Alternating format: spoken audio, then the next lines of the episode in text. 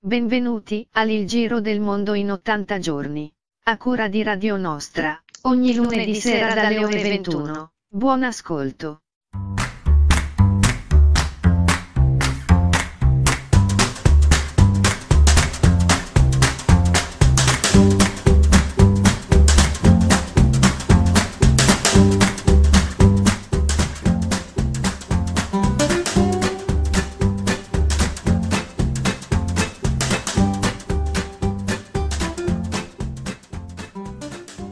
Hai preparato la mongolfiera Rossella? Se ho fatto cosa? Regolato? Se hai regolato, hai messo, hai messo un po' di coperte perché è freddino oggi adesso. Tutto pronto, tutto pronto. Boom, perché oggi ci... Poi abbiamo un viaggio anche Eh, lunghetto. abbiamo un viaggio lunghetto, tu sei anche raffreddata, senti, ti prenderai una malora, ti prenderai. Vabbè, Quando vediamo un po'. Vabbè, Ah, casomai è bello fare tutto. Bene.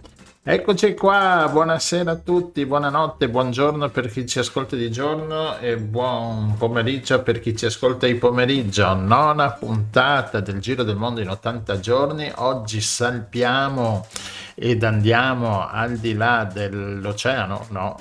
Beh, se, se- se- se si pensa dall'altra parte è al di là, però facciamo il giro un po' più...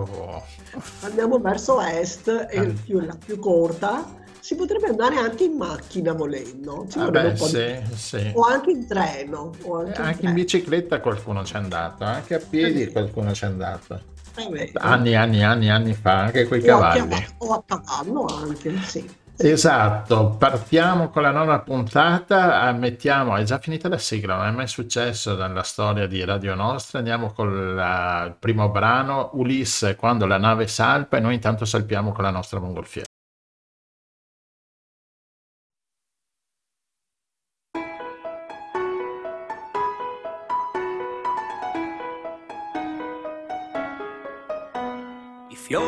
Quel vaso stanno bene oppure no? Li guardi da lontano, già sai quello che dirò. Poi ci pensi, ci ripensi e ne aggiungi un altro in più. E poi sposti un po' la tenda e la tiri anche più giù. E la luce ben soffusa con sapiente abilità. Hai già messo in fresco il vino, anzi, pardon, il tuo champagne. E poi cerchi nell'armadio quella gonna che non c'è che mi faccia dire ancora che son pazzo di te. Guardi inquieta l'orologio, io non sono ancora lì. Il lenzuolo fa una piega, può andar bene anche così. Dopo aver fatto l'amore, certo il tempo ci sarà di indagare il mio ritardo con gran scrupolosità. Ma quando la nave salpa è così dolce guardare il porto, mentre tutti ti piangon per morto. E Ulisse sorride e benedice anche se non sa chi parte, perché parte, dove va e se mai tornerà.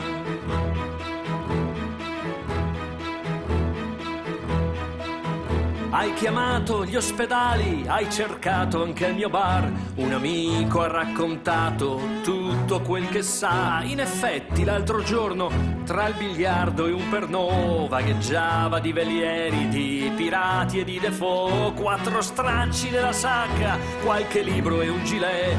I miei sandali spaiati, dieci sigari, il caffè. Scendo al buio le tue scale, zitto, che non si sa mai. Sempre ultimo all'imbarco come i veri marinai. Perché quando la nave salpa è così dolce guardare il porto, mentre tutti ti piangon per morto. Ed Ulisse sorride e benedice anche se non sa chi parte, perché parte, dove va e se mai tornerà.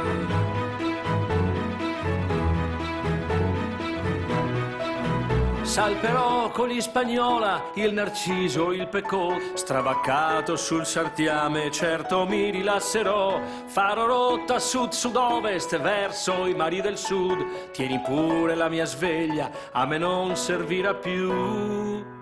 Perché quando la nave salpa è così dolce guardare il porto, mentre tutti ti piangon per morto. Disse, sorride, benedice, anche se non sa chi parte, perché parte, dove va e se mai tornerà. E se mai tornerà.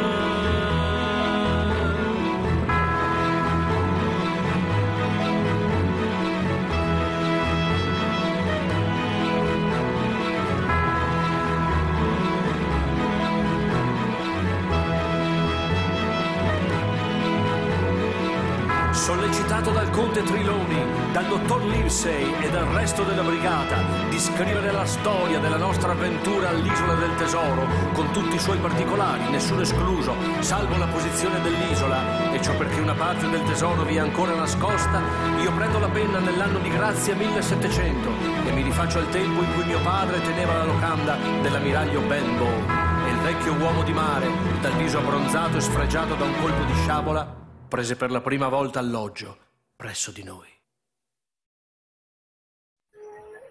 Eccoci qua nuovamente con la mongolfiera di Radio Nostra, il giro del mondo in 80 giorni. E Rossella, adesso facciamo un viaggio incredibile, incredibile con la nostra mongolfiera, stiamo tornando indietro, stiamo passando tutti i fusi orari, adesso sono l'una di notte di martedì. E Rossella chi abbiamo con noi? E abbiamo con noi Ravshan Primrazov, se non sbaglio, che si trova in un luogo che noi facciamo fatica a credere che esista davvero, perché è un luogo del mito, e, e siamo atterrati a Samarcanda. Nell'Uzbekistan. E Samarcanda c'è davvero. Uzbekistan, giusto? Uzbekistan. Uzbekistan. Ciao. Buongiorno, ciao a tutti, buongiorno, saluti da Samarkand, Uzbekistan. Benvenuto con, nella nostra radio. Allora, Uzbekistan magari è un nome che per molti di noi non dice, non dice tanto, no? Un nome Dice così. pochissimo. Ecco, però Samarcanda, Via della Seta, Gengis Khan, Tamerlano, invece sono nomi che tutti quanti noi abbiamo sentito e che sono un po' parte del mito. Ecco. E sono tutti dell'Uzbekistan, appunto. Eh, buongiorno a tutti. Uzbekistan, sì, sì, hai ragione. Adesso poco conosciuto, sempre di più, sempre di più, perché se qualcheduno sa un po' geografia, la mappa, la storia, guarda il territorio, la zona, la Russia, l'URSS chiamavano un tempo, l'Unione Sovietica chiamavano un tempo. E lì, non lontano, ci sono eh, diversi stati nati dopo 89, 90, 91, crollo del muro famoso, tra i quali c'è Uzbekistan, Asia centrale, Uzbekistan, per capire dove siamo più o meno eh, giù sotto la Russia, Kazakistan e poi dopo Uzbekistan. La grande, sì, Nel centro dell'Asia, insomma, siamo proprio centrali.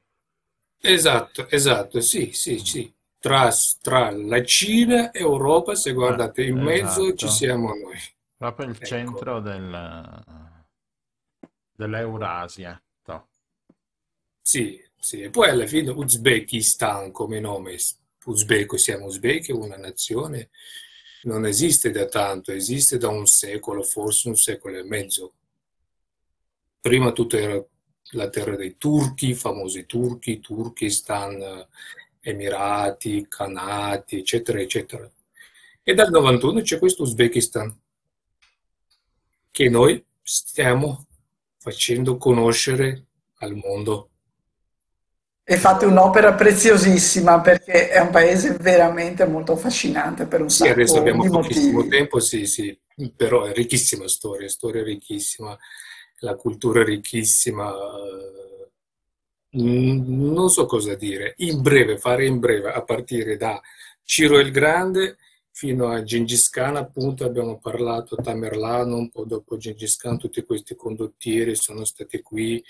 Non so se qualcheduno eh, conosce il termine di grande gioco un po' dopo tra la famosa Inghilterra, la Russia, conquistare India, la Russia zarista, tutti loro si incontravano qui da noi in Uzbekistan, nelle terre che poi dopo diventano Uzbekistan, con Samarkand appunto.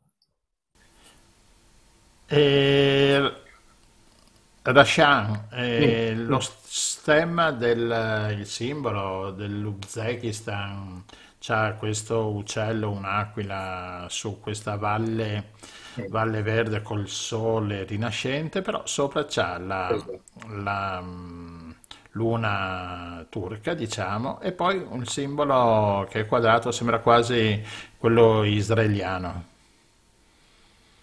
Ah, la stella, tipo la stella. No, no, no, si confondono, tanti confondono. Quella israeliana, se non mi sbaglio, è composta di due triangoli.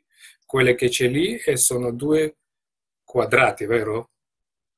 Ecco, si confondono tanti. Non è israeliana, è legata, è legata a un periodo molto importante nella nostra storia, quando c'è stato uno chiamato Timur, noi lo chiamiamo, in Europa voi lo chiamate Tamerlano, e uno dei simboli che lui aveva sempre nella bandiera era questo, questa stella, questa specie di stella. E Tamerlano ha avuto un ruolo importantissimo no? proprio nello sviluppo. Tamerlano ha fatto arricchirsi di tanto, è mm. uno dei periodi più importanti di splendore più grande di nostra terra. Noi siamo nel 1300-1400 Uh, lo mettono insieme a, non so, Alessandro Magno, Gengis Khan come condottiero, come quello che ha creato lo Stato e che copre le terre tra Asia, Europa, Cina, India, eccetera, eccetera. E, e lui aveva tra diversi simboli anche questa stella, questa specie di stella, che noi abbiamo messo nel nostro stemma. Eh beh, giustamente, insomma, perché ha avuto un ruolo molto importante. Senti, Ravshan, l'Uzbekistan è un paese molto vario, no? Perché ci sono eh, diversi tipi di paesaggi e poi ci sono queste tre città incredibili anche oggi. Uzbekistan, sì, Uzbekistan è uh, deserto, steppa, montagne e le città importanti più conosciute sono Samarcanda, a parte Samarcanda abbiamo Bukhara, una bellissima città con la ricca altrettanta storia, abbiamo Khiva, un'altra città molto bella, e sono tutte e tre eh, capitali di diversi regni che sono stati nella nostra zona, nella zona di Asia centrale, ecco, oggi chiamano tutte queste terre col termine di Asia centrale. Bukhara era capitale di un grande regno Kiev era una capitale di un grande regno, Samarcanda capitale del regno di Tamerlano. E, e ci sono ancora oggi testimonianze, cioè se noi veniamo lì possiamo ancora vedere dei monumenti venite, legati... Sì, sì, se, venite, se venite a Kiva potete visitare eh, la vecchia capitale del vecchio Kanato di Kiva, quasi rimasta intera dai tempi quando c'erano ancora i Khan. I Khan sono i re, da noi si chiamavano i Khan come da voi si chiamavano. Il re da noi erano i Khan, oppure emiri.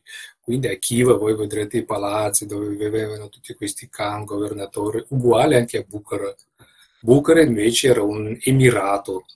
Vi faranno vedere il palazzo dell'emiro, vi faranno vedere dove loro pregavano, studiavano, eh, cioè moschee, madrasse. Madrasse è una scuola, una specie di scuola di università come religione c'era l'Islam, c'è ancora l'Islam, però ecco, Uzbekistan non bisogna confondere, adesso non è uno Stato religioso, è uno Stato laico. Con la religione sì siamo musulmani, però il modo di vivere di un uzbeko è diverso da quello che voi potete incontrare nei paesi islamici. Certo, Appunto, perché c'è una netta separazione, no? Sì sì, sì, sì, sì. Noi facciamo la vita normale con la fede, Islam, andiamo a pregare, poi ci divertiamo, studiamo nelle università, pure volendo possiamo andare a studiare in qualche scuola religiosa, madrassa, c'è di tutto, ecco. Si può bere il vino, si può bere la birra, che ah, si trova sì, anche si molto... Può bere vino, birra, festeggiare, film, spettacoli, musica, c'è di tutto. Quindi una società anche molto aperta e molto in evoluzione. Molto.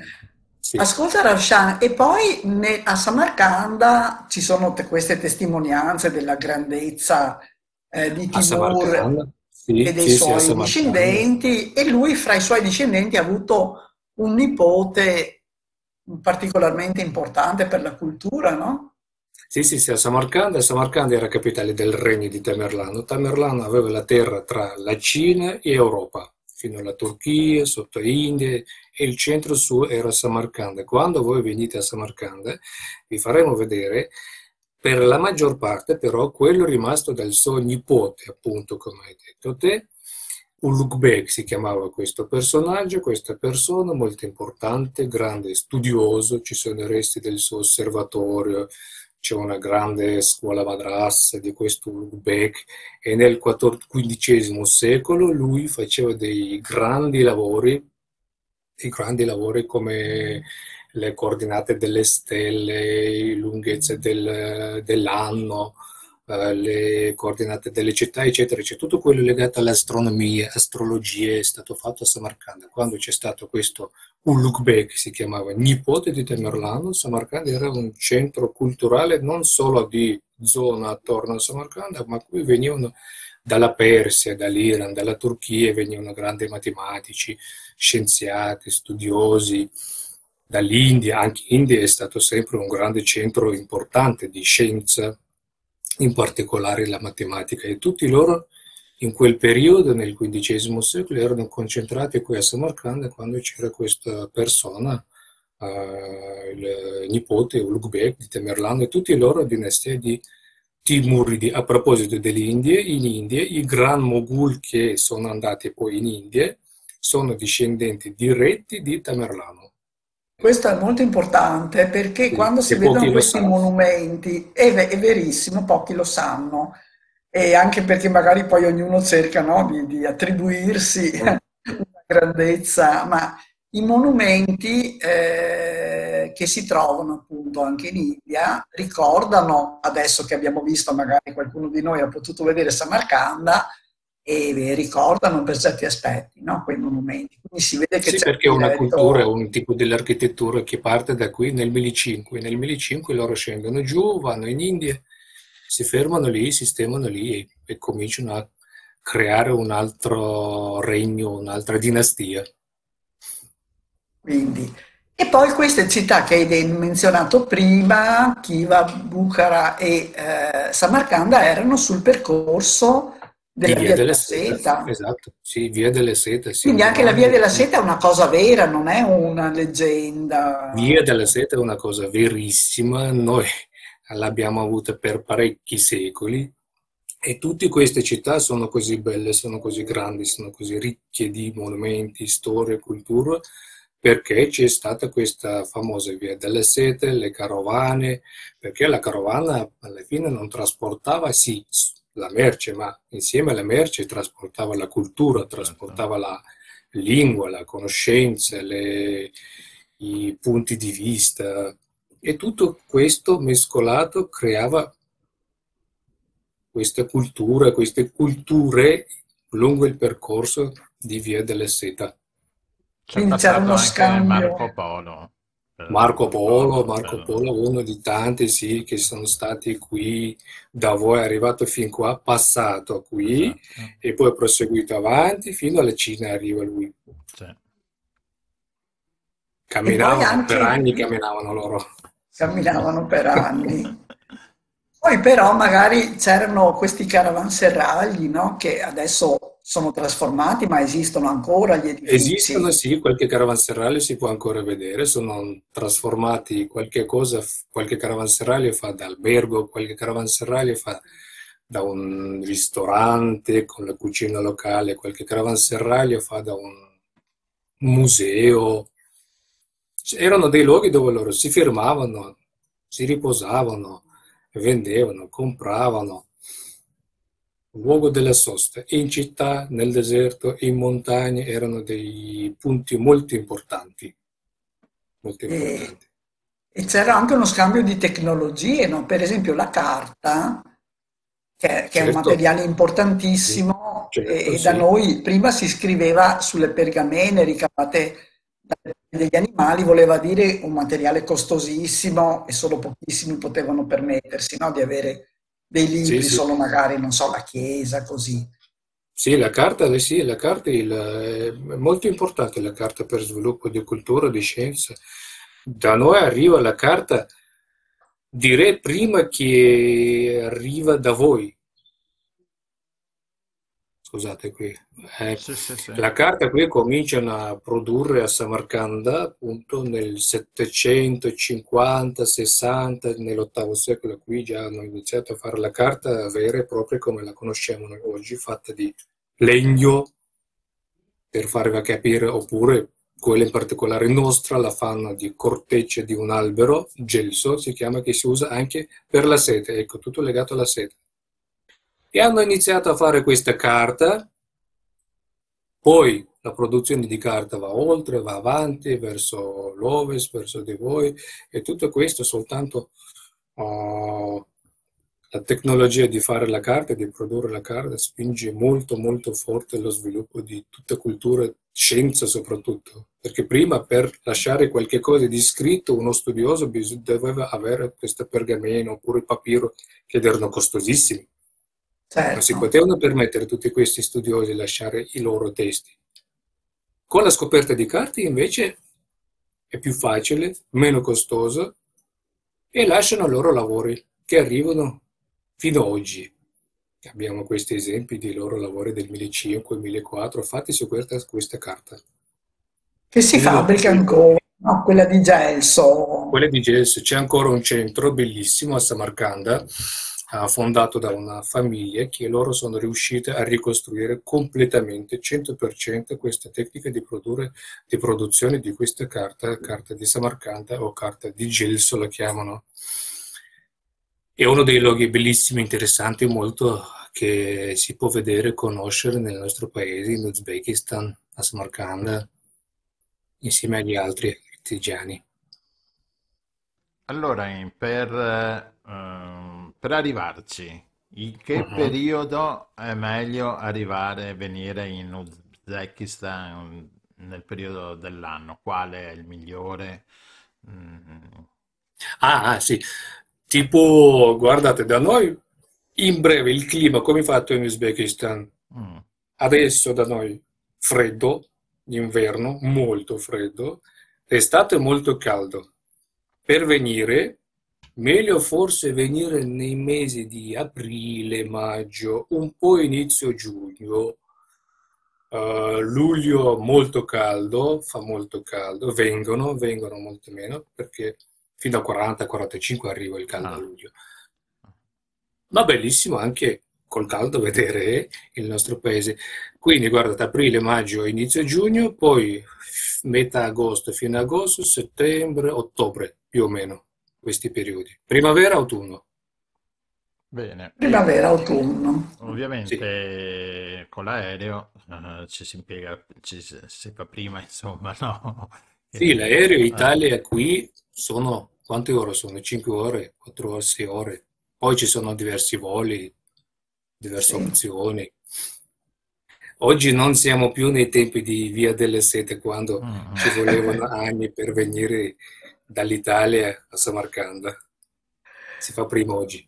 Ma dal punto di vista turistico, Rafshan è un paese sviluppato, cioè troviamo alberghi adeguati. Adesso sì, adesso sì, pian direi che quasi quasi ci siamo arrivati. Alberghi ci sono, il livello di alberghi sta sempre aumentando, aumentando, il personale sta studiando eh, come lavorare, i servizi, i ristoranti, sempre meglio, sempre meglio, sempre meglio, perché alla fine come turismo vero in Uzbekistan eh, esiste da poco, mm, Mm. 10 anni, 15 anni forse. Perché prima, ripeto, tutto questo era l'Unione Sovietica, era una terra chiusa al turismo, ma che turismo? Non se ne parlava neanche. E poi dopo 91-92, dal, non 90 neanche, dal 2000 circa, Uzbekistan ha iniziato a investire nel turismo, eh, infrastruttura, sistemare le strade che continuano ancora, costruire alberghi, ristoranti, agenzie, tour operator, tutto questo da poco. Però sì, Uzbekistan adesso direi che è pronto ad, ad ospitare voi turisti stranieri. Bene, sì, io dopo, visto che appunto ho sentito ristoranti così, il cibo più classico, diciamo, dell'Uzbekistan. Il cibo, eh, insomma, Conosciuto da eh. voi oppure classico nostro? No, Non classico conosciuto da voi. Allora, facciamo tutte e due, conosciuto da noi e classico vostro. Quello conosciuto da voi, forse voi potete... Uzbekistan, ecco, la, la base di cucina uzbeka è la carne. Ci piace la carne. Manzo, un po' agnello. Maiale difficilissimo, quasi impossibile trovare perché nonostante che ho detto siamo paese laico, però la maggior parte siamo musulmani, quindi con maiale un po' c'è difficoltà. Manzo, manzo, carne tanta e tanta verdura.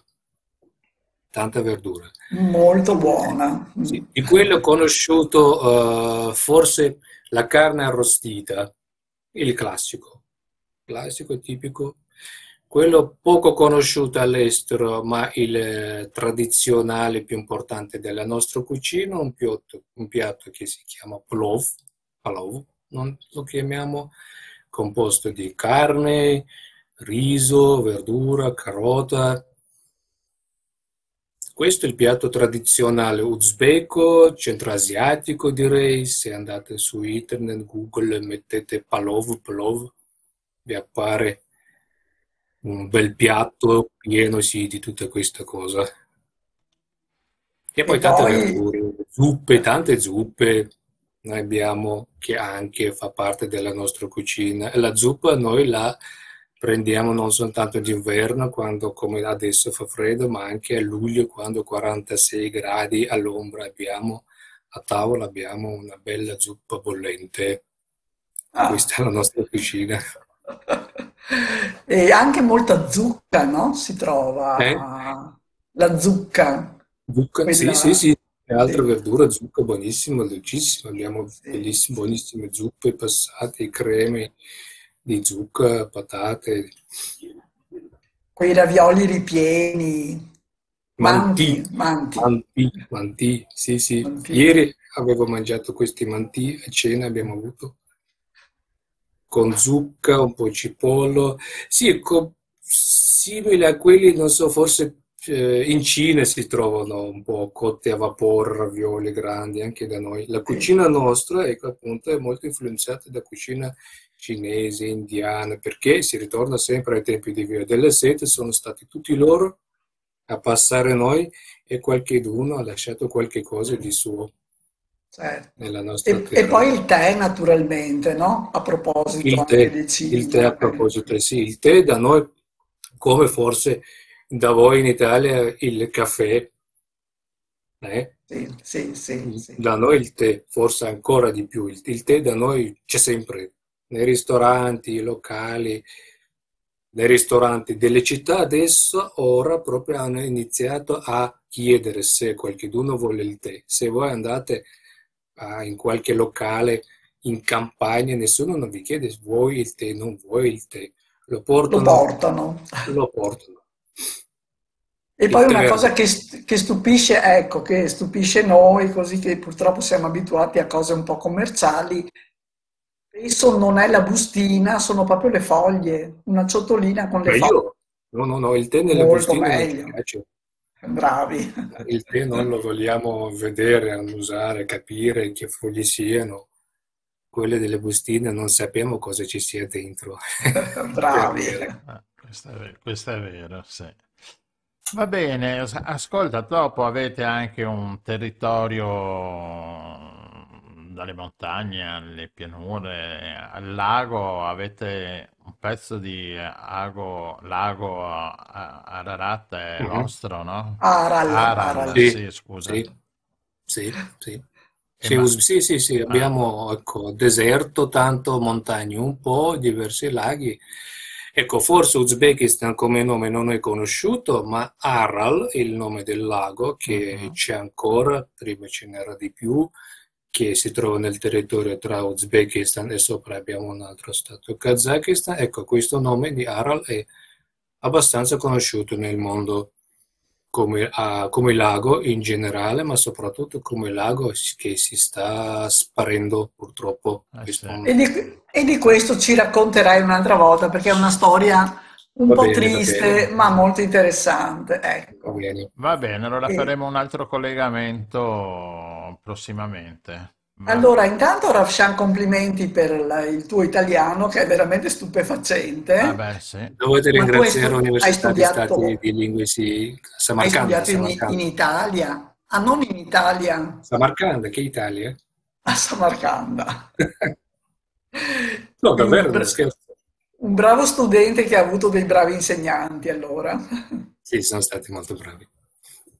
Beh, Bene, va bene. an- anche lo studente. Allora, magari ricordiamo che Rafshan è ehm, fra i collaboratori di un'agenzia che si chiama Uzbek Tours e che fa attività di incoming e quindi senza passare attraverso agenzie magari che poi fanno eh, aumentare i costi, ecco, possiamo rivolgerci eh, a lui e come sentiamo non c'è nessun problema di lingua per conoscere veramente un paese di grandissimo, Volentieri, no? grazie. Sì, sì, volentieri vi faremo conoscere il nostro Uzbekistan. Perfetto. Gra- grazie mille, Roshan. Grazie Grazie a mille. voi. Adesso dobbiamo riprendere la nostra mongolfiera e tornare indietro. Abbiamo un bel viaggio. Beh, mettiamo un attimo un brano musicale un po' più lungo del solito. Ciao, grazie, alla prossima. Ciao, arrivederci. O'zbekistonda xizmat ko'rsatgan artist Ziyoda davom etamiz.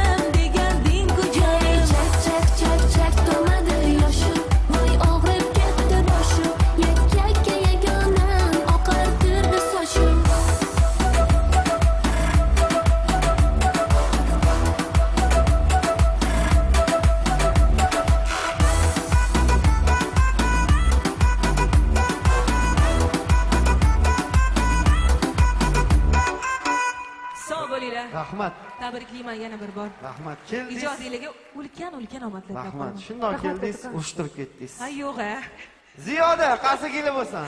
tabriklayman Bene, abbiamo sentito Rossella Zioda, Kosh Nilar, è il brano che va per la maggiore adesso in uh, Uzbekistan, ha milioni, milioni, milioni di visualizzazioni. E quindi, boh, speriamo che, che YouTube ce lo tenga. Per chi ascolterà YouTube le prossime settimane, se ce lo tagliano non sentirà il brano, lo può sentire magari in, eh, sul podcast su Spotify che di non ci tagliano nulla. Quindi Rossella siamo arrivati un po' in affanno con la nostra mongolfiera, il viaggio era abbastanza lungo abbiamo, una mongolfiera super e, efficiente. e se- e abbiamo Abbiamo tirato dritti, abbiamo fatto, sì, abbiamo fatto cos'era la linea Kiev, Kiev, il passante 5, cos'è quello europeo, Kiev, Portogallo e ci siamo fermati a Madrid. A Madrid abbiamo Giorgio Guglielmi. Hola, che tal? Muy bien, buenas noches. Buonanotte, grazie per l'invito. avventuro e quindi dico buonasera professore. Sì, perché parliamo in italiano, perché è il vicepreside della scuola italiana a Madrid, giusto? Certamente, sì. Vicepreside sì, però non ho lasciato completamente l'insegnamento. Eh, quindi, insomma, continuo a curare direttamente l'aspetto didattico-pedagogico, affiancando anche un pochino la questione, diciamo, eh, prettamente amministrativa. Quindi non ci si annoia, va bene. Assolutamente, non c'è proprio tempo né spazio per annoiarsi.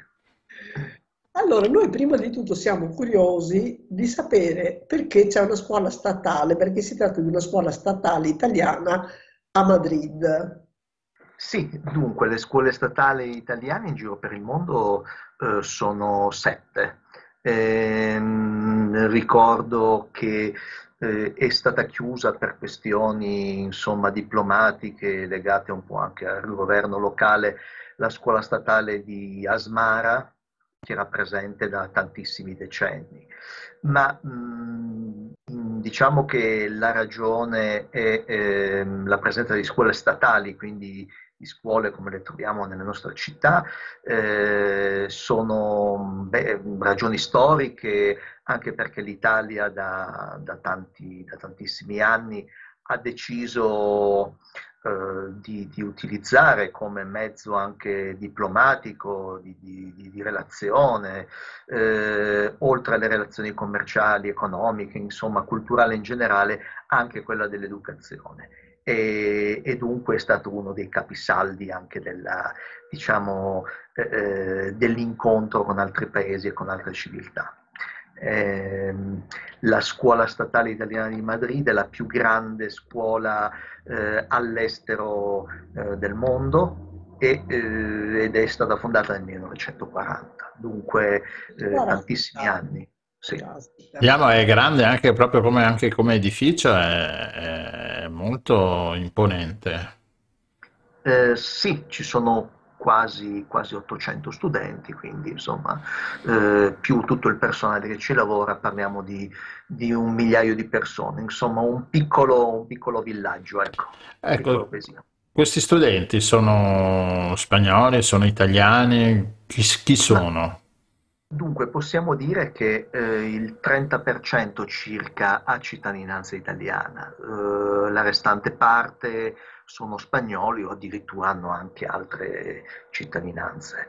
E dunque, è proprio, non è tanto eh, il fatto di non voler privare i figli eh, di un cordone, diciamo, educativo, ombelicale educativo con l'Italia, ma è proprio la, la didattica, la scuola italiana che attira, eh, che attira diciamo, eh, i, i cittadini di Madrid. Anche perché eh, è una capitale, quindi ci saranno molti internazionali che sono lì, no? Con le famiglie. E... Eh, sì, questo sì, abbiamo diverse persone che arrivano dall'Italia e, e sono qui per un periodo di tempo e quindi in qualche modo hanno ancora questo legame eh, molto forte con l'Italia. Poi eh, bisogna dire che una grande fetta è anche costituita dalla comunità italiana eh, a Madrid o addirittura sudamericana eh, che poi si è spostata qui per questioni molto spesso di lavoro legate alla professione. E, mh, e quindi è una, è una comunità, mh, diciamo, radicata, eh, che comunque non, ha continuato a desiderare per i, per i figli l'educazione italiana, anche se talvolta gli stessi genitori sono già nati qui o addirittura in Sud America, quindi eh, resta il prestigio, sembra strano perché eh, in Italia spesso ci si lamenta della scuola in tutti i modi, però insomma in giro per il mondo è apprezzata eh, la scuola italiana e forse dovremmo apprezzarla anche in Italia stessa. Eh, noi abbiamo questa tendenza all'autoflagellazione, no? È uno Sì. degli sport nazionali. Vabbè, c'è sempre margine per migliorare, quindi eh, la critica è sempre positiva, però mh, insomma, eh, visto che viene apprezzata così all'estero, forse tanto male non è. Ecco. E quali ordini ci sono? Anche la scuola primaria o solo Sì, ehm, nell'edificio noi troviamo dalla scuola dell'infanzia, quindi dei bambini a tre- di tre anni, fino al liceo. Quindi ci sono praticamente tutti gli ordini di scuola, Mhm. sono praticamente coperti. Ecco. Ha un nome, loro studiano? ha, ha un nome la scuola perché abbiamo visto che a Addis Abeba era Galileo Galilei. La vostra? Dunque, eh, la nostra è conosciuta come Scuola Statale Italiana di Madrid Ah, e il ok. suo nome è caratteristico. C'è il liceo che si chiama il liceo scientifico di ordinamento e si chiama Enrico Fermi, però Mhm. sostanzialmente la Scuola Statale Italiana di Madrid è il marchio, insomma. No, stavo chiedendo le lingue, quindi viene, eh, tutte le materie si fanno in italiano, giusto? Sì, sì, sì, sì, la, la- la- la scuola è tutta in italiano, eh, abbiamo naturalmente l'inglese, che è una lingua insomma, che troviamo in tutte le scuole, e poi c'è E una spagnolo? fetta di orari. Sì, sì, sì, sì, ci sono, c'è un pacchetto di ore, diciamo così, che viene lasciato allo spagnolo, non solo come lingua e letteratura, ma anche alla storia, alla geografia e all'ordinamento politico-costituzionale spagnolo, in modo tale che gli studenti escano eh, dalla nostra scuola, diciamo, con il diploma liceale, con un diploma di liceo scientifico, ma in realtà eh, abbiano anche un certo grado di conoscenza della cultura del paese in cui vivono. Ecco. Beh, certo. Sì.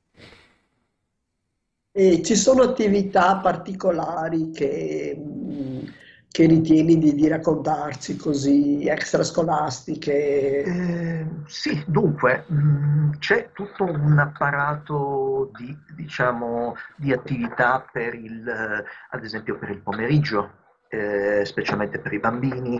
Ehm, abbiamo tutta una serie di associazioni che fanno poi capo anche, insomma, eh, alla fine la Camera di Commercio italiana, le varie associazioni, ehm, sì, di cittadini italiani che in qualche modo co- cooperano con la scuola italiana, organizzano attività, attività sportive, c'è- ci sono ad esempio, mh, va molto forte in questo periodo la, la- la squadra italiana di rugby Mm. per i bambini e per i ragazzi, eh, aperta a tutti i ragazzi e ragazze, dunque eh, così ehm, ci sono poi tornei appunto sportivi, ci sono attività normali, ludiche, eh, artistiche, pratiche, eh, dai più grandi ai più, ai più piccolini, eh, ci sono attività di, di teatro, sia ospitando noi eh, compagnie di professionisti che arrivano dall'Italia cercando di offrire eh, questi spettacoli gratuitamente sia ai nostri studenti sia alle famiglie o comunque alla cittadinanza aprendo l'Aula Magna che è anche un bellissimo teatro. Ehm, e quindi queste sono attività che si fanno sia al mattino e poi di solito si replicano in orario diciamo tardo pomeriggio o sera per poter aprire anche le porte ai cittadini e, e poi abbiamo dei laboratori di teatro che hanno riscosso anche un certo successo eh, così, eh, con, con le rappresentazioni, eh, insomma ci sono attività per permettere di preparare l'esame per il diploma ufficiale che si chiama CILS eh, per il, dell'Università di Siena e per chi volesse avere un diploma ufficiale con validità internazionale della lingua italiana. Insomma ci sono diverse, è stato fatto il Cineforum, insomma mh, ospitiamo diverse... Una scuola molto viva, ecco, e Molto anche mi viva. pare di capire integrata nella città, cioè Assu- scambio. Assolutamente, bisogna dire una cosa che Eh, quando poi l'Italia si è, insomma, e- essendo nata nel, nel 1940 la scuola, evidentemente era nata all'interno di alcune relazioni storico-politiche e sociali, insomma, eh, abbiamo tutti presenti. Poi l'Italia ha seguito un altro percorso storico e ha avuto un'altra evoluzione.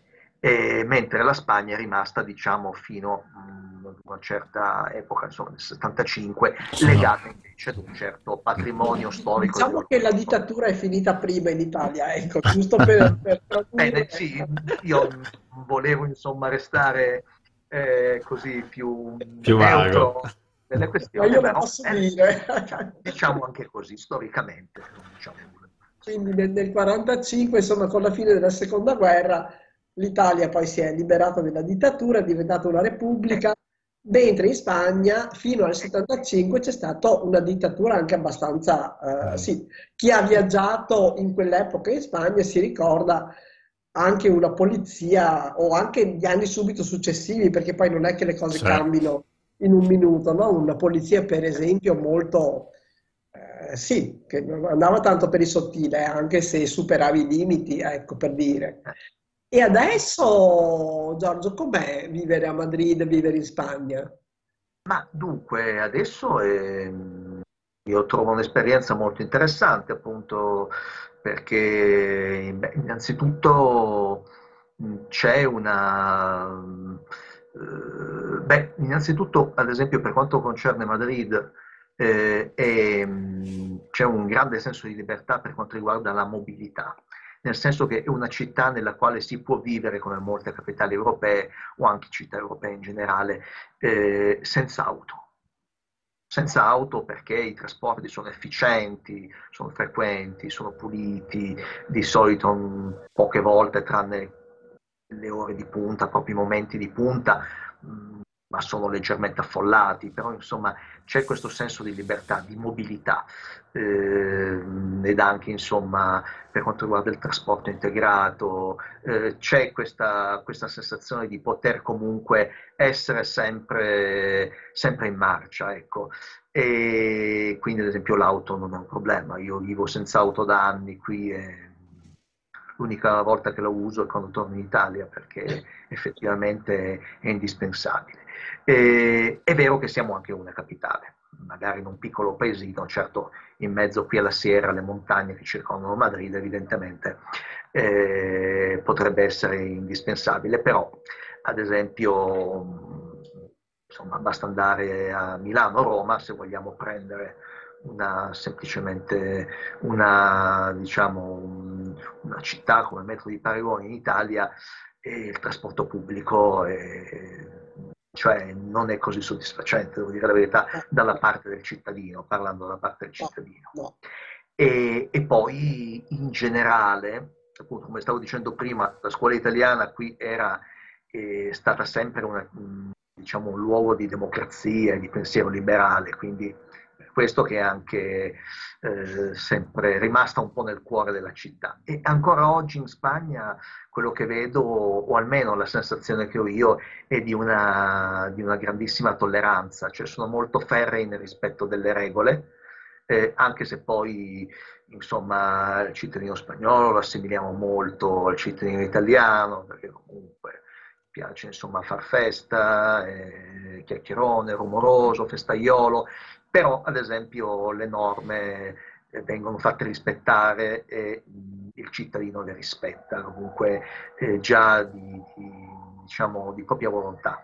Ad esempio alla fermata dell'autobus è, vedere, è facile vedere la fila eh, come si può vedere a Londra, sì, come si, il come si vede a. Londra. E non A il partire- eh. Sì, sì, sì, a partire dalla pallina del- dell'autobus c'è la fila che si sviluppa, chiunque arrivi rispetta la fila e chi non la rispetta viene severamente richiamato. Quindi, insomma, sono cose interessanti e poi comunque sia ehm, tante altre cose qui non fanno più rumore. No, adesso io non voglio entrare in valutazioni perché insomma evidentemente ogni, ogni ascoltatore avrà una, una- una sensibilità personale nei confronti di molti temi, però ecco, su molte, su molte questioni. Ti- per esempio, due ragazzi che camminano dandosi la mano non vengono picchiati, ecco, diciamo, no? Io ogni tanto si sente anche qui in giro al notiziario qualche, qualche atto di omofobia, però insomma è una cosa rarissima e comunque non, non- non fa effetto, non fa Mhm. effetto, ecco. Dunque adesso io non, non do valutazioni, però ecco, mh, fa effetto, quindi questo eh, si, si- si ha una sensazione, comunque nonostante sia una città di milioni di abitanti, una sensazione di, mh, andando in giro per la strada, di una certa serenità e anche di una certa sicurezza. Ecco, non mancano qui le zone calde, bisogna sempre guardarsi le spalle, fare attenzione, come evidentemente come dappertutto, però la sensazione mh, è una sensazione di una vita comunque più serena. Mm, e comunque il controllo del territorio da parte della polizia è stretto, la polizia è molto presente e insomma mh, si ha questa sensazione. Ecco, eh, non si ha mai, almeno a mio parere, la sensazione che sia terra di nessuno. Ecco, invece è terra dei cittadini, insomma, che vivono tranquillamente. Poi, ripeto, una città tanto grande, mh, in senso statistico, in Spagna ci sono crimini, ci sono, c'è tutto quello che purtroppo non dovrebbe esserci, però ecco, la sensazione non è quella. Eh, insomma, non è poco, eh. Io volevo tornare un attimo alla scuola. C'è un certo orgoglio insegnare così su una scuola italiana all'estero che non su una scuola italiana in Italia? Ma devo dire la, la verità, personalmente mh, non ho cambiato atteggiamento. Ero orgogliosamente convinto del mio modestissimo ruolo sociale ed anche, insomma, così, eh, eh, proprio nei confronti degli studenti quando lavoravo in un liceo italiano e sono nello stesso modo convinto qui in Spagna. La questione è al di là delle questioni salariali, sindacali e delle sciocchezze che si leggono a volte su certe pagine Facebook, insomma, dove ci sono persone di 50 anni che ancora pensano "Eh, sì, mi ricordo quando la professoressa di matematica voleva bocciarmi perché se evidentemente sei arrivato a 50 anni pensando e hai quel chiodo fisso ancora la professoressa di matematica che in terza media voleva bocciarti, evidentemente è una vita, non lo so, non avrei avuto nessun'altra esperienza significativa, mm, anche qui non voglio criticare, però insomma Un pochino direi ci che, sta anche. ecco, no, diciamo che un po' il centro, secondo me, il fuoco da tenere è, è sempre su, su cosa stiamo facendo nella nostra società, nel senso che eh, ti affidano dei ragazzini, e parlo del liceo perché è la mia esperienza, in prima liceo e, e quando devono fare un temino sulla pace nel mondo, sudano le sette camicie e poi li vedi dopo anni, dopo un po' di anni, e gli stessi ragazzini, se hai la fortuna di seguirli per tutto il corso del liceo, che escono a 18 anni, che sono uomini, donne, e con tutti i loro difetti, ancora Certo. l'esperienza che devono fare, però ti elaborano magari una riflessione storica, filosofica, sociologica di un certo spessore, di un certo livello. È lì che vedi, allora a questo punto, che cosa vuoi fare? Qual è il tuo contributo al mondo, alla società? Eh, cosa- cioè, come vuoi che sia il mondo tra 15-20 anni? E allora investi su questi ragazzi che saranno i futuri cittadini. Ecco. Dunque, eh, la dimensione è quella. Se si pensa semplicemente alla questione stipendiale, che è sacrosanta perché viviamo con lo stipendio, evidentemente, mh, però non è solamente quella. Le due cose vanno, secondo me, scisse. Ecco. Va bene, senta, noi abbiamo la nostra mongolfiera qua in Calle Agustin de Betancourt, che cioè, abbiamo visto che ci sono i vigili qua che ci guardano in malo modo e quindi dovremo eh, alzarsi, alzare e torniamo dalle nostre parti. E niente, la salutiamo, grazie per, eh, per questo incontro e, Grazie a voi. mm, e niente, buona Spagna, buon italiano e buona vita. Bene, allora, buenas noches. Buenas noches. arrivederci. Arrivederci. Hasta luego. Ciao. Hasta luego. Grazie Ciao. mille, prof. Ciao, arrivederci. Bicicletta, coi cerchi un po' storti di fretta. Mentre vado al lavoro coi freni che vanno di merda. La strada bagnata, lo smog nella testa e il rosso aspetta. Ma tu passi tranquilla ed assorta Nei pensieri di quella rivolta Che tanto sognavi tra i testi di Nietzsche E i miei freni in ferie forzate. Un impatto tipo asteroide io sporco d'asfalto e tu pure mi fai le tue scuse, ma scusa di cosa? Ho il cuore alla ma sei bella e io sconvolto, sangue dal naso un po' rotto, ti aiuto a stare in piedi e ti invito in un caffè, mi guardi e mi dici sei buffo, io ho perso di te già da un'ora, bacio e comincia la lotta che cambia le cose anche dentro di me. Ti piace tanto usare l'immaginazione per poter parlare di rivoluzione, quella organizzata dal tuo amico scultore, scrittore, poeta, che profondo il mare. Dai lascia quel megafono e facciamo l'amore, che domani io sveglia presto devo lavorare, non si pagherà da solo quel monolocale, ma aspetta non andare, no, radicale tamerò, radicale tamerò, non andare adesso, no, radicale tamerò. Presenti ai tuoi amici del centro e mi guardi da lontano mentre fanno discorsi importanti. Partecipo poco che non ho studiato e mi trattengo, mi trattengo che se bevo troppo va a finire ti dico ti amo, sarebbe scortese anche poco educato. E già scrivo bene la tua amica che spesso mi chiede cosa sei tu per me, cosa voglio da te, esponendo teorie articolate su chi perde in amore, sei bella e io sconvolto, col sangue dal naso un po' rotto, la manifestazione è andata male, entriamo in quel caffè, mi guardi e mi dici ti amo, è meglio se usciamo dal retro, da domani comincia la lotta che cambia le cose anche dentro di te. Piace tanto usare l'immaginazione per poter parlare di rivoluzione, quella organizzata dal tuo amico scultore, scrittore, poeta, che profondo il mare. E lascia quel megafono e facciamo l'amore, che domani io sveglia presto devo lavorare, non si pagherà da solo quel monolocale, ma aspetta non andare, no, radicale tamerò, radicale tamerò, Oh, non andare adesso, no, radicale tamerò.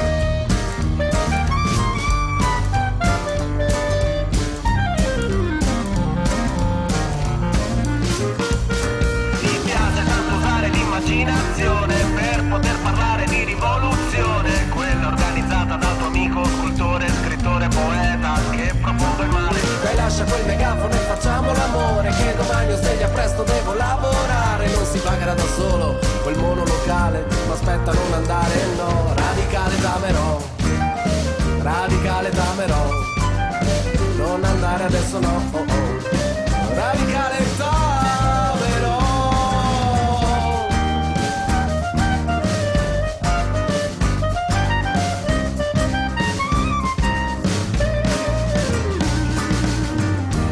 Radicale, il diplomatico.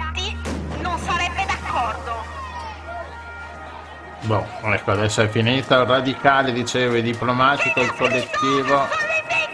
Nico Nanco, non hai ancora finito, ma adesso lo finiamo io. Eccolo qua, è finito. E Rossella, il diplomatico e il collettivo Nico Nanco sono andati in finale al, al premio De André che verrà Oh, fatto esatto a Roma il prossimo mese. Quindi io quasi quasi li chiamerei e Eh, sentirei, chiamiamoli, li ci facciamo raccontare questa esperienza così, eh, perché insomma, Beh, sì, insomma, arrivare a un premio nazionale così in finale non è cosa e da... direi, credo anche così di qualità visto a chi è intitolato, no? Ah, beh, certo, sicuramente. Mentre adesso noi siamo collegati con Porcia, sta- oggi la mongolfiera gira, eh? Oggi gira, gira, e a Porcia chi troviamo Rossella?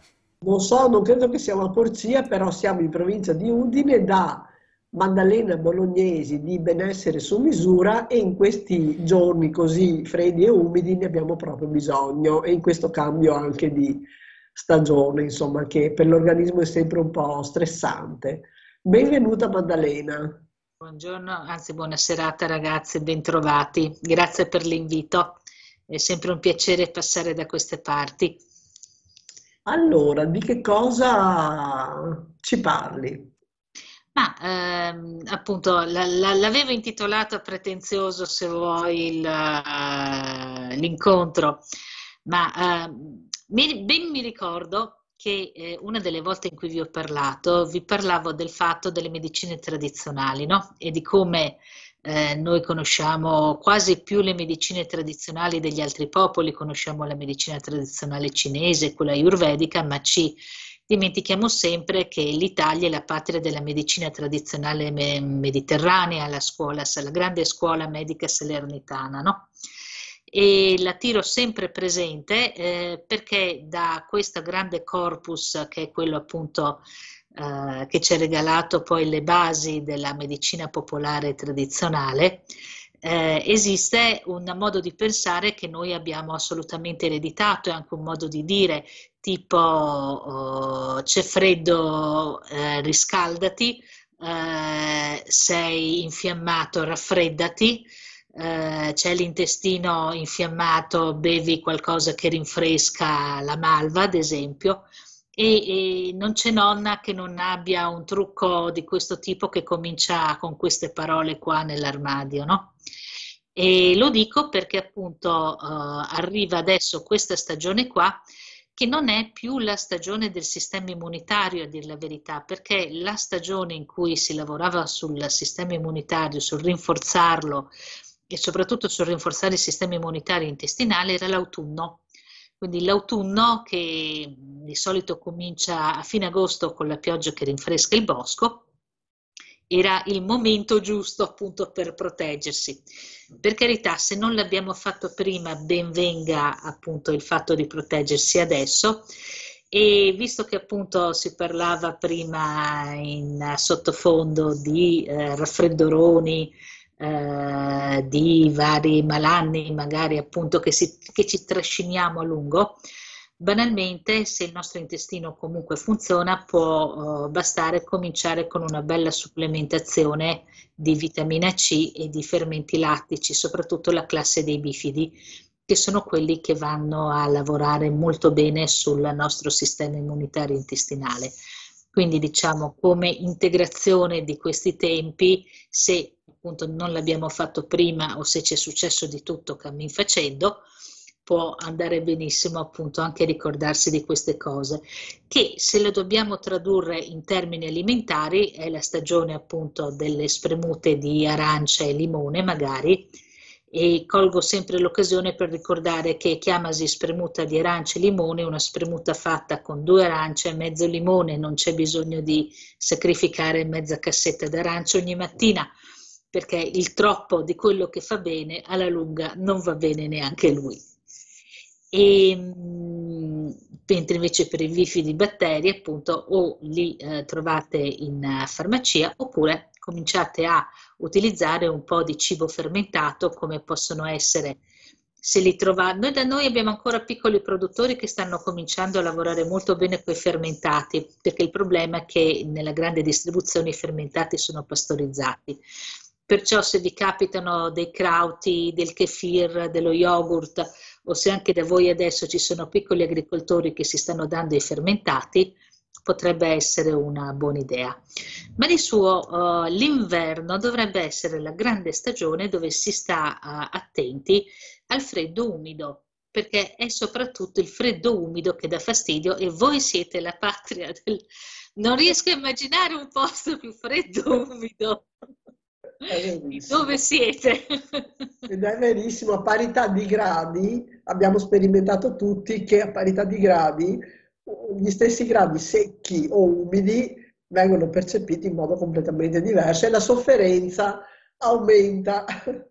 Esattamente, e, e secondo la nostra medicina tradizionale, gli organi che sono da preservare nel freddo umido sono due, i polmoni e i reni.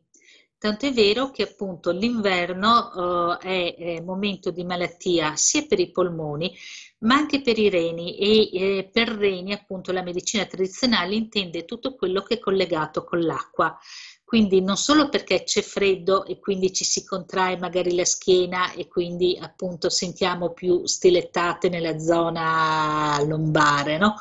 ma anche perché appunto eh, i reni tutta la loggia acqua, quindi ad esempio potremmo avere problemi di pressione durante questo problema o chi ha problemi appunto di ipertensione potrebbe vedere nei mesi dell'inverno una, un peggioramento in questo senso.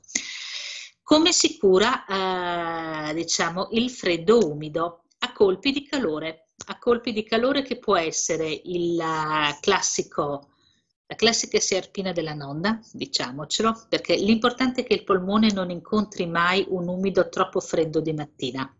Quindi la, la classica nonna che ti mandava appunto a scuola intortato in cinque giri di sciarpa, se uscivi alla mattina alle sette, aveva un suo perché.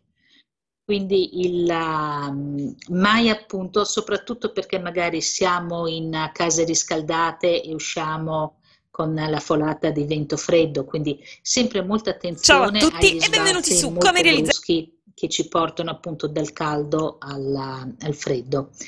E il, um, a livello alimentare la pianta principe che va a tonificare i nostri polmoni sono i broccoli. Quindi in questo periodo, ragazzi, broccoli in tutte le salse e tutte le verdurine verdi appunto che appartengono, quindi anche cavolo romanesco, quindi tutto quello che appartiene alla famiglia rape, cavolfiori, se poi hanno una nota di verde, verza ad esempio, vanno proprio più che bene perché vanno a tonificare questo. Tanto è vero che appunto non a caso i broccoli adesso stanno conoscendo molta stima proprio per il contenuto in antiossidanti che va a lavorare veramente bene in questa direzione. Il, um, mentre invece eh, un classico del portiamo un pochino di calore nella nostra, uh, nella nostra alimentazione, nella nostra giornata, che è valido soprattutto per i reni, è il classico rimedio dell'acqua calda. Avete presente quando consigliano bevi, alzati la mattina e bevi un bicchiere di acqua calda? Ecco, è quel calore di inizio giornata che aiuta a svegliare meglio l'organismo e secondo la medicina tradizionale il miglior addizionatura all'acqua calda che possiamo fare di questi tempi è il miele, perché è un tonico corroborante, quindi va anche molto bene proprio per accompagnarci in quello che potrebbe essere la stanchezza di stagione. E in particolare se abbiamo un po' di tosse, raffreddore, eccetera, il miele di tiglio. Se invece vogliamo essere in linea con la stagione e tonificare il rene, il miele di castagno. Se invece siamo sotto stress perché arrivano i parenti e le feste di Natale sono qui, il miele di arancio andrà benissimo. Ah beh, è facile curare lo stress col miele di arancio, non è una Vero? grande...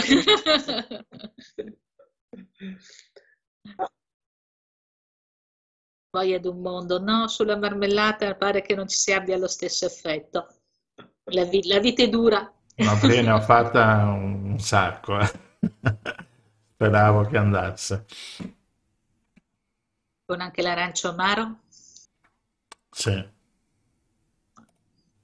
Eh, l'arancio amaro che qui non si trova molto comunque. eh. Infatti, Eh, è uno, de- uno dei problemi.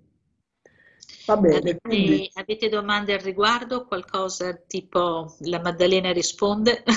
lascerei parlare per ore, guarda che sto prendendo appunti, eh, perché eh, quindi questo freddo umido lo dobbiamo contrastare con il calore.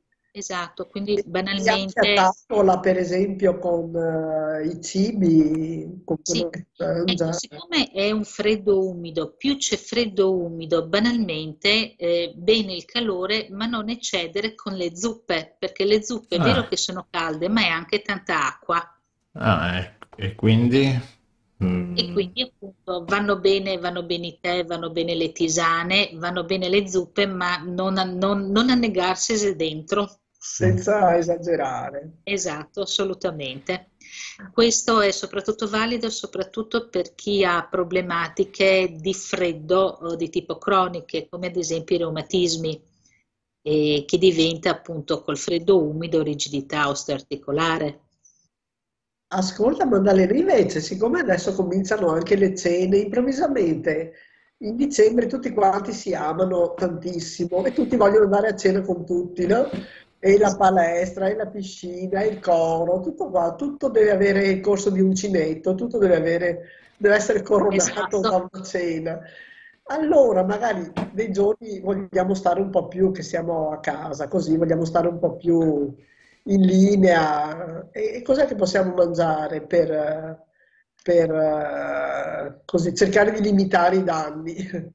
Allora, guarda, qui devo dire che ogni nutrizionista e ogni scuola di pensiero c'è la sua formula magica. Però volendo, il vero cibo antiossidante in assoluto sono oh, la frutta e la verdura. Quindi il fatto di eh, fare un pasto dove c'è una buona presenza di eh, verdura e magari appunto un po' di meno di eh, proteine e di carboidrati per riprenderci dai pasti potrebbe essere un'idea. Eh, avete presente il piatto di Harvard?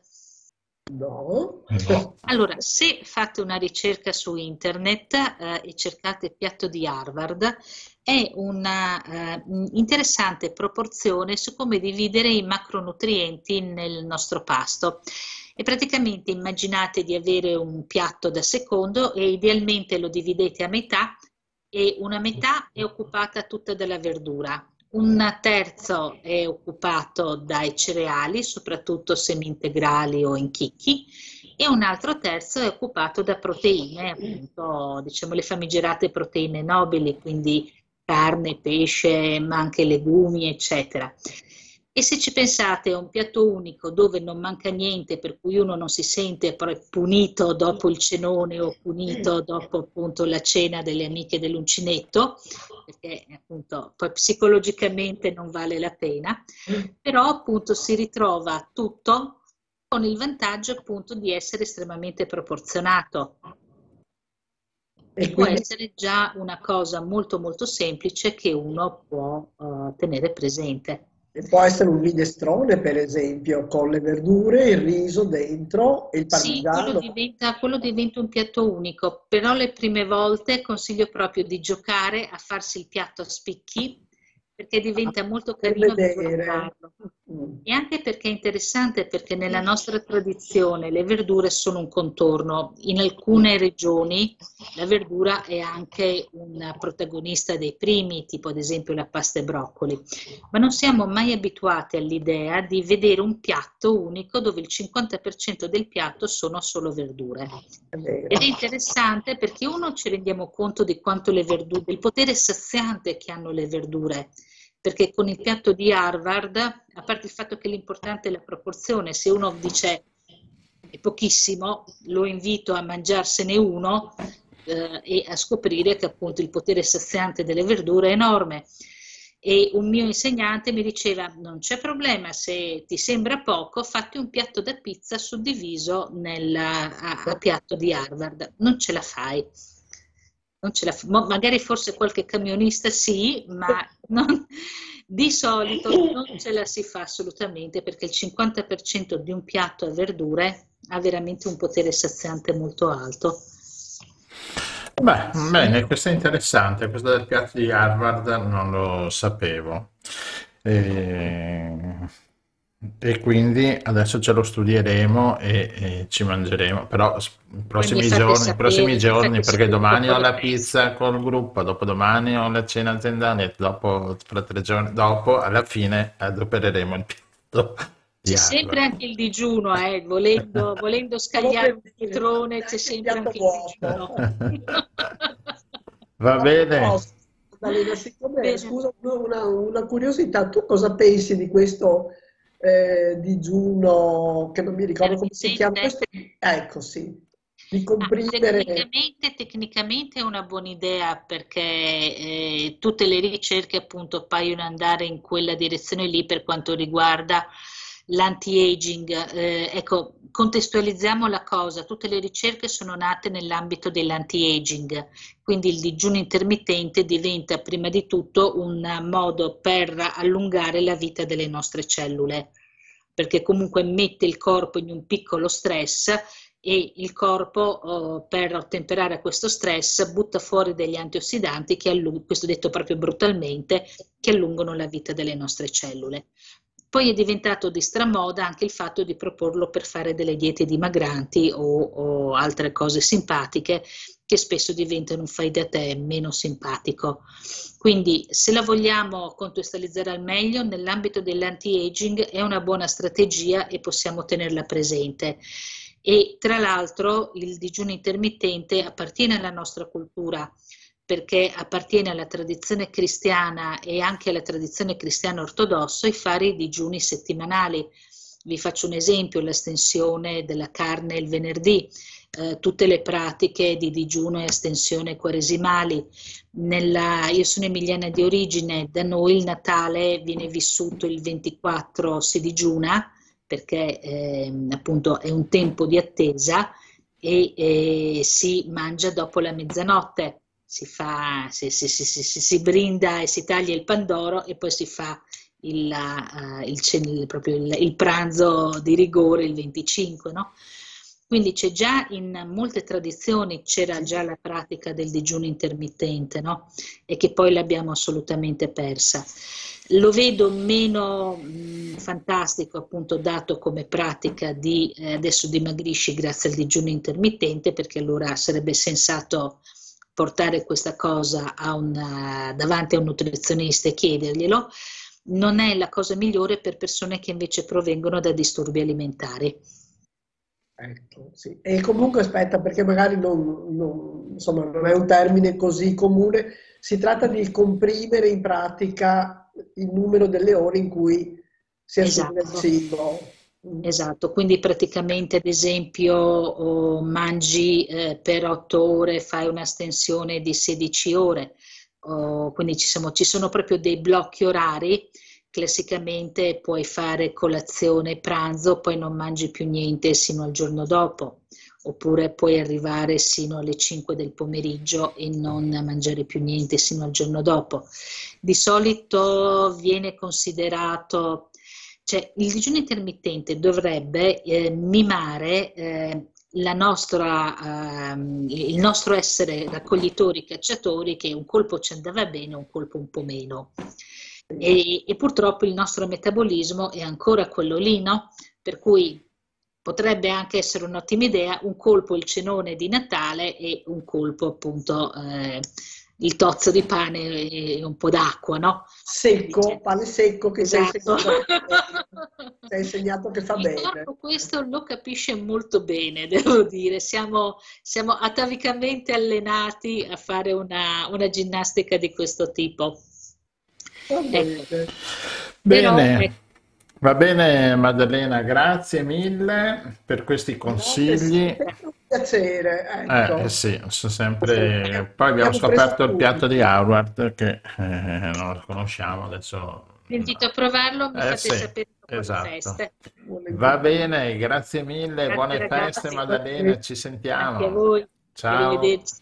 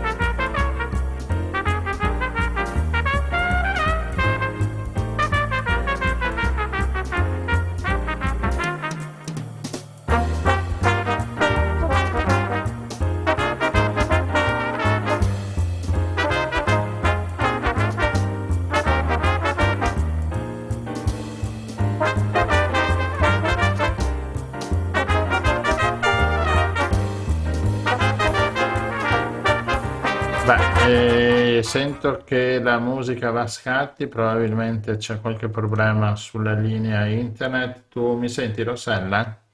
Mi sento perfettamente e voglio essere ottimista e sono sicura che non c'è nessun problema. Boh, vabbè, intanto la musica l'ho abbassata e quella di CT Band la metteremo altre volte, quindi non c'è problema. Passiamo quindi al momento musicale con chi c'è con noi questa sera, le mitiche professoresse della scuola di Art Time School, Monica Vanin e Fierina Federici. Buonasera ragazze. Buonasera, buonasera, Buonasera. Gianluigi, buonasera Rossella, buonasera Fierina. E Buonasera a tutte, a tutti. Bene, perché abbiamo chiamato mm, Fierina e Monica? Se vuoi cantiamo, non so, facciamo qualcosa. Lei suona e io canto. Per parlare, No, per per pa- parlare della scuola. Esatto, che compie un anno, ormai ha, un anno, un sì. anno di... Sì, Un un anno anno. di belle attività, di emozioni, di musica, di, di vibrazioni, eh, di, di- di amore per la musica, la condivisione, condividere l'amore per la musica. Sì, e, quindi in quest'anno insomma abbiamo fatto, abbiamo fatto un bel, un bel lavoro, adesso, adesso non è che ci montiamo la testa, ma comunque insomma siamo partiti, da- dico siamo perché ci, mi metto in mezzo anch'io, eh, anche se non dovrei essendo il conduttore, però siccome, que- siccome, siccome questa è radio nostra, facciamo quello che vogliamo, no?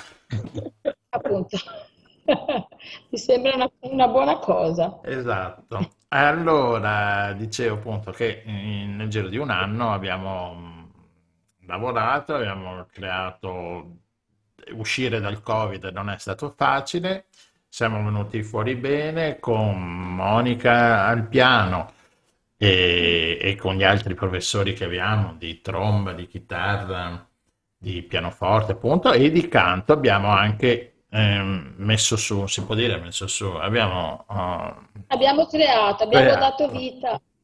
Brava, io sono più terra a terra.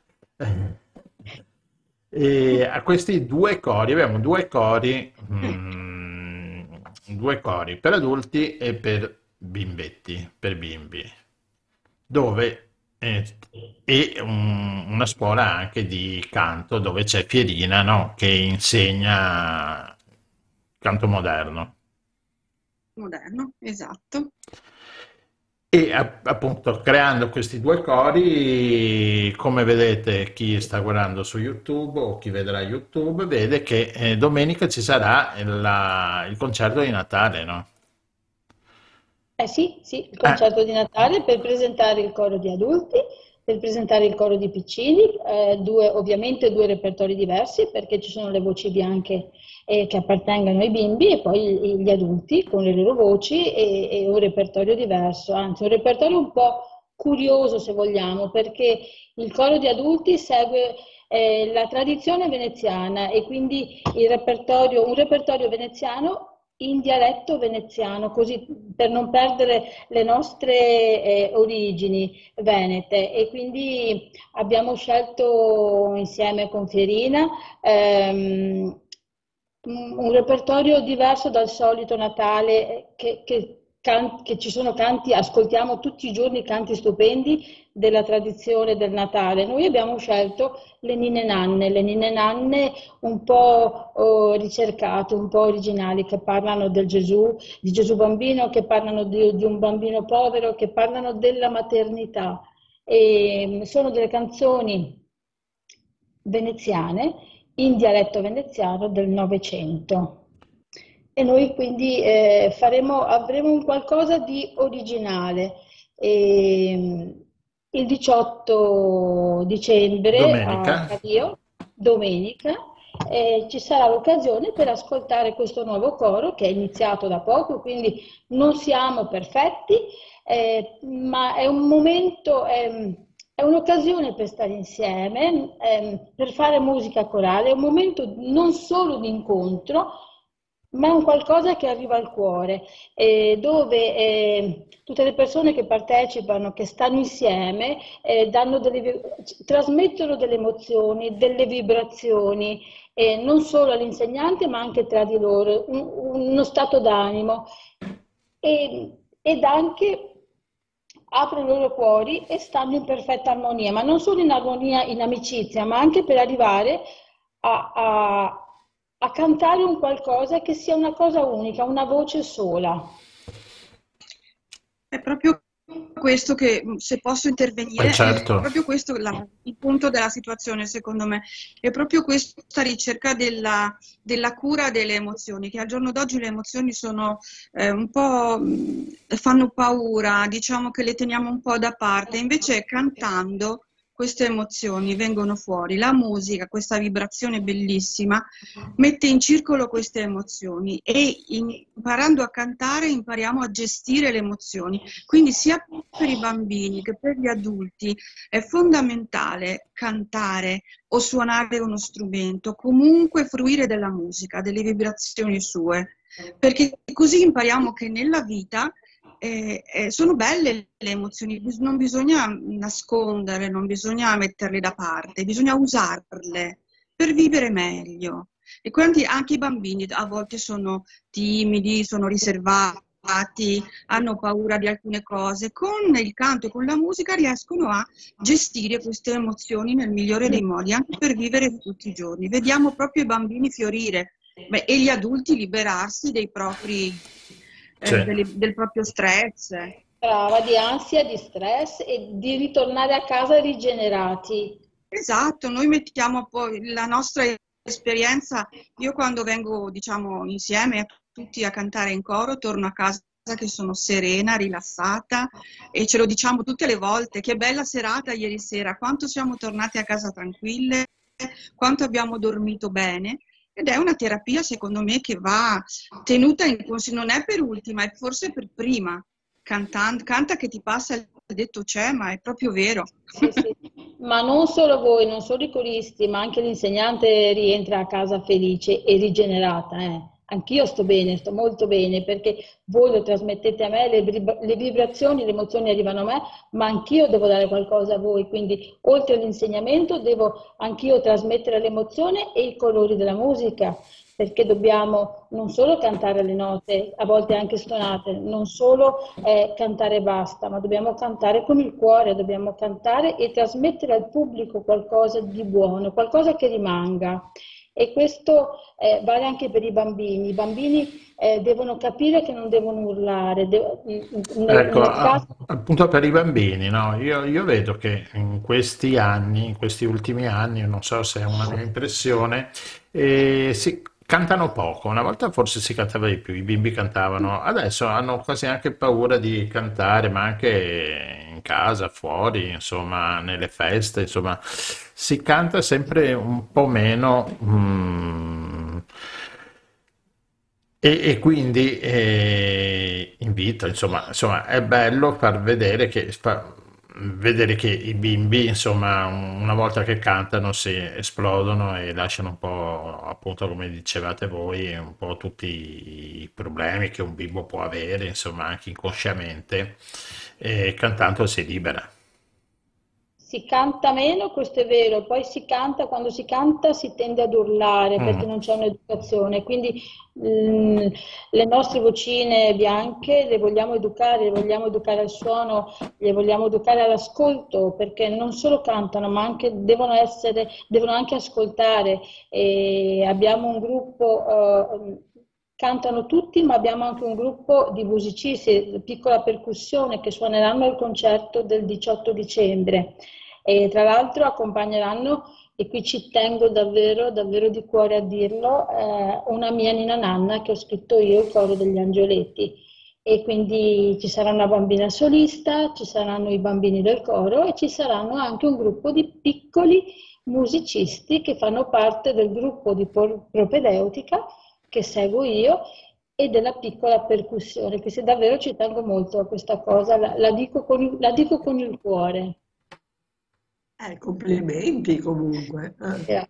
Beh, eh, insomma, è tutto un po' in evoluzione, no? Abbiamo anche scoperto un vecchio brano popolare degli anni 60 dove abbiamo s- trovato solo una strofa, dopo qualcuno di noi ha, ha inventato una nuova strofa, il professor Paolo Dona ha arrangiato la musica e è venuta fuori una bella cosina, no? Da, da una semplice strofa a quattro battute Abbiamo, anche questo è un lavoro di ricerca appunto che il coro vuole fare e vuole proporre. Non solo di ricerca, ma anche di collaborazione tra di noi ed è molto importante fare un lavoro di squadra, lavorare insieme per arrivare ad un ottimo risultato. Stiamo crescendo, non st- stiamo crescendo tra di noi, ma stiamo crescendo anche con la scuola, perché dobbiamo ricordare anche che abbiamo parecchi iscritti e un susseguirsi di telefonate per eh, l'anno nuovo per il 2023, quindi ci sono molti, molti bambini che vogliono partecipare ai nostri corsi e questo ci rende felice perché per il momento abbiamo seminato bene.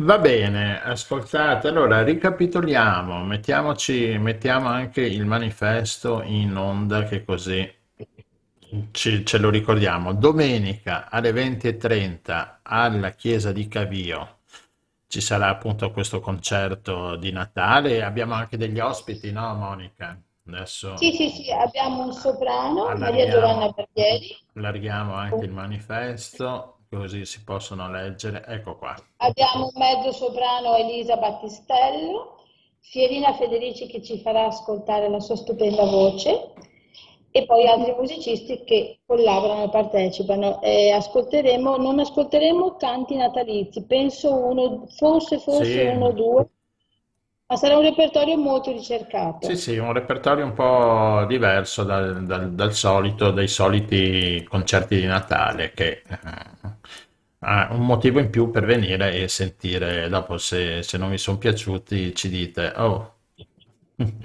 non ci... Vogliamo Bianco Natale. possibile. Beh, insomma, dai, è giusto curiosare, è giusto anche, è giusto anche criticare, le critiche Ah, no, certo. aiutano a migliorare questi, perché, perché no? Ben venga anche la critica. Ma comunque complimenti per cercare di uscire un po' dai percorsi più sicuri, ma eh, più battuti, ma anche meno stimolanti, no? Quindi voi fate un'opera anche di ricerca che mi sembra preziosa.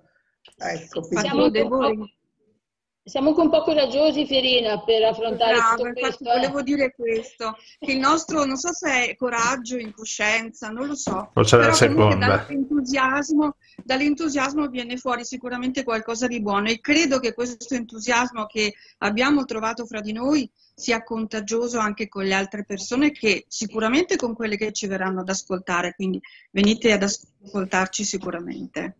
Questo, questo è il Covid che ci piace, il nostro Covid personale, la musica, e vogliamo essere contagiati da, questa, da, eh, da questo virus, la musica.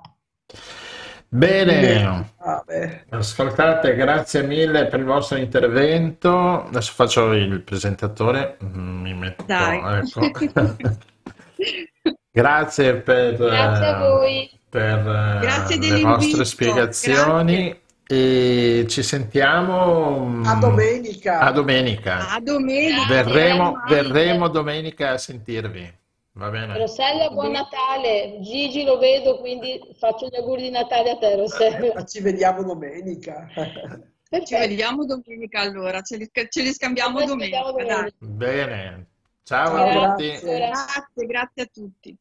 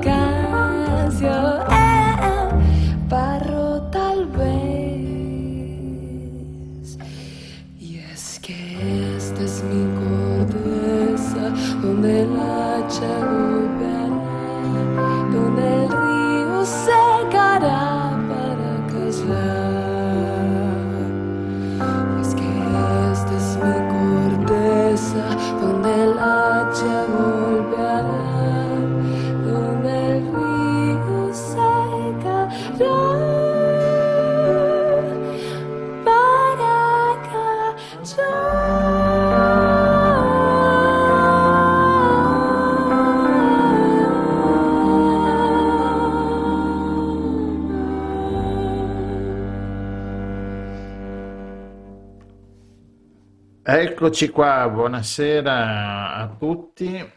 E con questo Barro Talvezzo, Cande e Paolo abbiamo finito, Rossella. Anche oggi. Abbiamo finito di svolazzare, Sì. mettiamo al riparo la mongolfiera che ha freddo, Sì, siamo tornati a casetta. Ecco, mettiamoci. vediamo il tè e il latte col miele anche a lei, Sì, dai, vediamo cosa succede. col miele d'arancio che così è meno stressata, va bene.